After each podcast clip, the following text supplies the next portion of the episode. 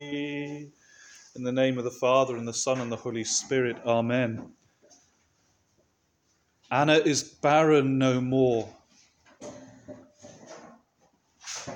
Not just Anna, but all of us are barren no more. I'll come back to the moment, that in a moment. But in our continued exploration of the Divine Liturgy, remember last week we heard about the fraction of the gifts, the breaking of the body uh, of Jesus Christ, and the separation of those bod- that body across the four corners of the, pa- the paten, the discos, the plate. And one, the northernmost part of the body of Jesus Christ, is placed into the chalice, so that even if nothing else happens, when you partake of the body and blood of Jesus Christ, when you receive from the spoon, you receive from both parts, both the body and blood of our Lord Jesus Christ. But also, something else quite extraordinary happens that happens, I believe, primarily and perhaps only in the liturgy of St. Basil and St. John Chrysostom, which is the Zeon, the hot water. It doesn't happen in the liturgy of St. James of Jerusalem, the earlier liturgy of the Byzantine Rite. So the altar server brings forward a jug or a kettle of hot water, as hot as possible, and the priest blesses the hot water. Blessed are the holy things. Blessed are the. He- Let me just get the text. Blessed is the fervour of your holy things, always, now and ever, and unto the ages of ages. And the priest or the deacon, if the deacon is serving, pours the water, hot water, into the chalice, saying, The fervour of faith, full of the Holy Spirit. Amen. I don't know when this practice appeared. It of course, is in the liturgy of St. Basil and later the liturgy of St. John Chrysostom, but not in the liturgy of St. James. So it's not there in the earliest liturgies, but happens later on. I'm sure I'm incorrect, but my favourite explanation for this is that it must have appeared in, only in the Russian tradition as the priest tries to break the ice on the wine in the cold Siberian north. I'm sure that's completely wrong. But the heat of the water, those of us, certainly not me, but those of us who know our good wines, that a wine becomes alive when it's warm. A good red wine, when it's drunk, if it's too cold, is tasteless and acidic. But the pouring of the warm water or hot water into a dead red wine brings it to life. The f- smells of the red wine, the grapes, come alive. And the area around the holy table is, becomes pungent with the smell of that beautiful wine. The Holy Spirit enlivens that which is dead.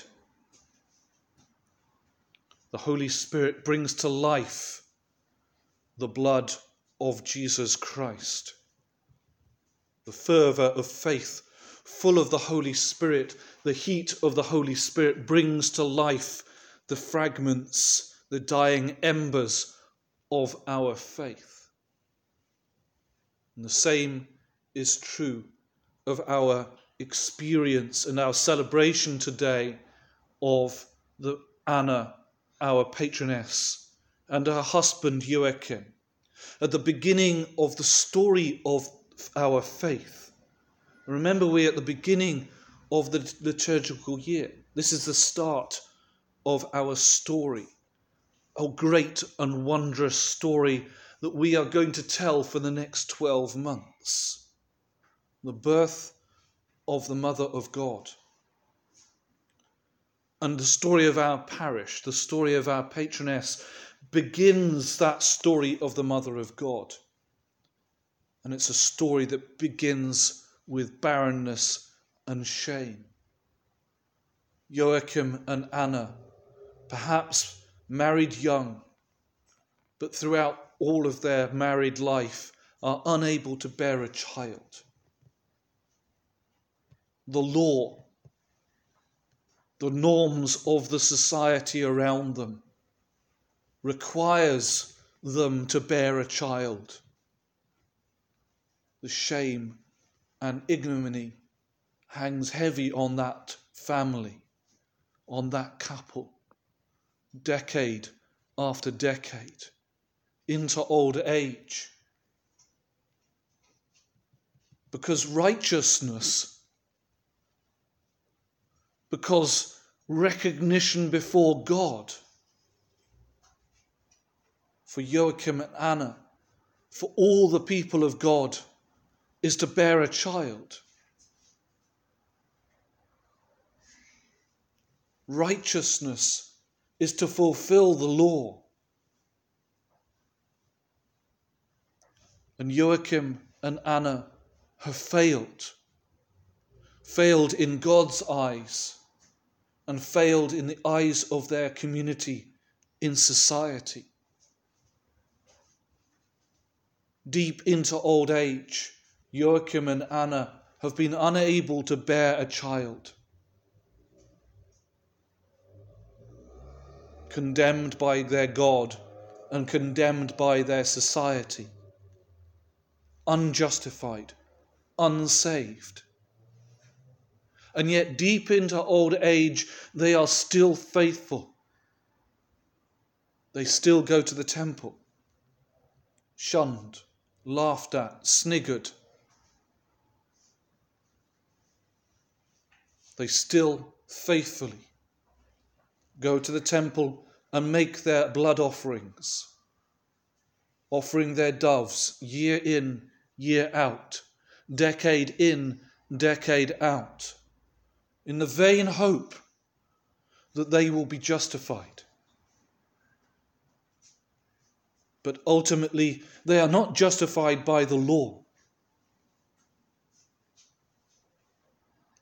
And this is what Paul is telling the people of the church in Corinth, as we hear in the epistle that it's not justification by the law, not justification by the norms of society, by the judgments of your friends or your work colleagues or by the laws of society, or by the norms of society, or by the fashions of society.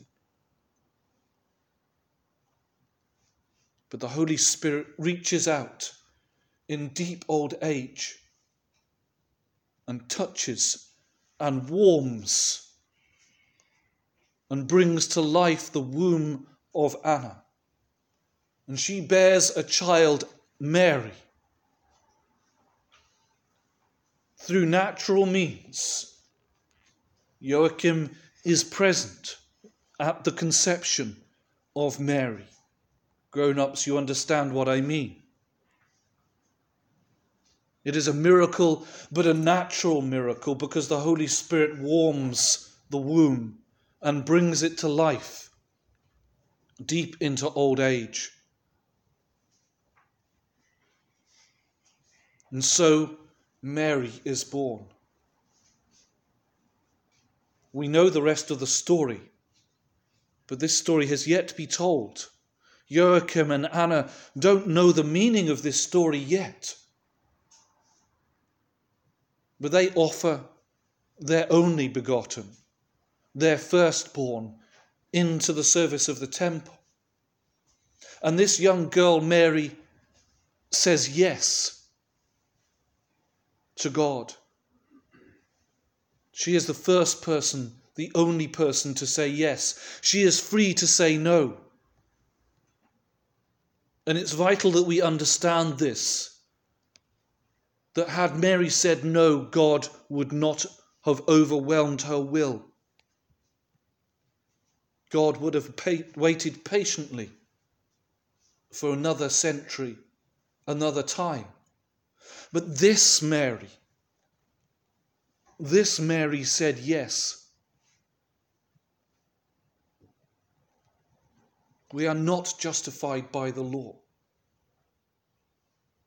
We are not justified by the norms of society. I speak theologically, but now I wish to speak practically. Because we have an epidemic. Another epidemic that is worse than the thing that we wear masks for. An epidemic of identity. An epidemic amongst men.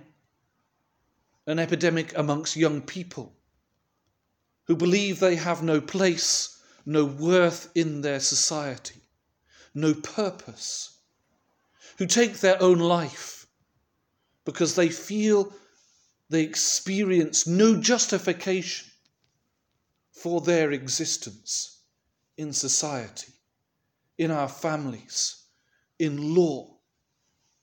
They have no purpose. They are given no purpose. They see no purpose for their life. They are shamed by the simplest and most banal of things. And it has reached epidemic portions.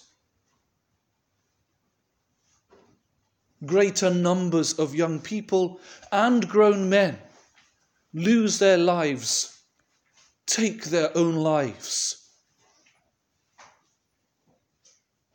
because they see their purpose in life, their reality, to be that by a justification by law, by norm, by society. My dear brothers and sisters, the one thing that we can do is to reach out to someone and confirm to them that they are of infinite worth. Their worth has no limit as a human being. That Anna is barren no longer means that we are barren no longer. That we are no longer justified by mere law, we are justified by the Holy Spirit. Our justification is infinite because we are loved by God without condition.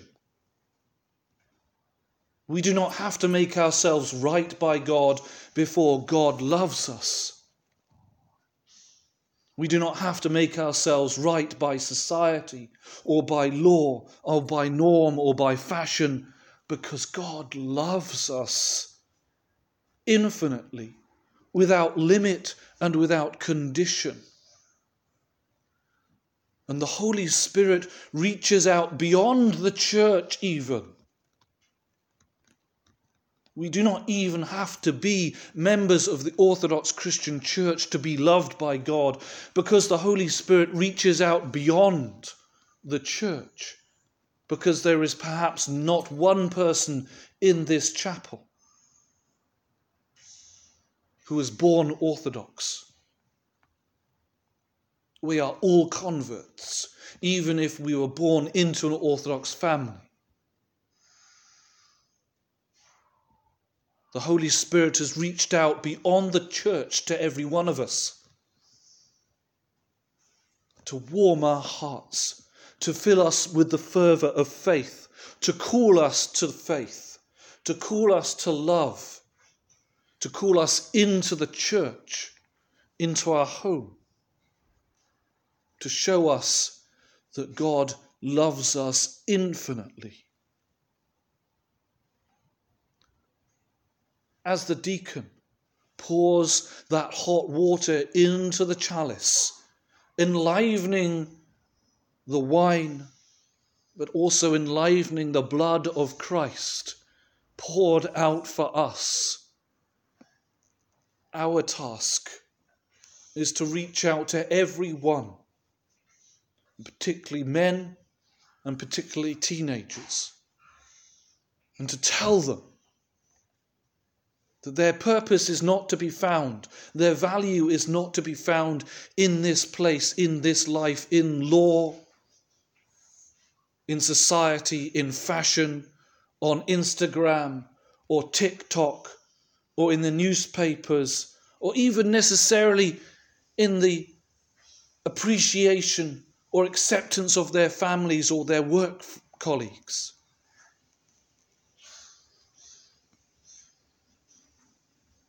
Their justification is by the Holy Spirit alone. In the name of the Father, and the Son, and the Holy Spirit. Amen.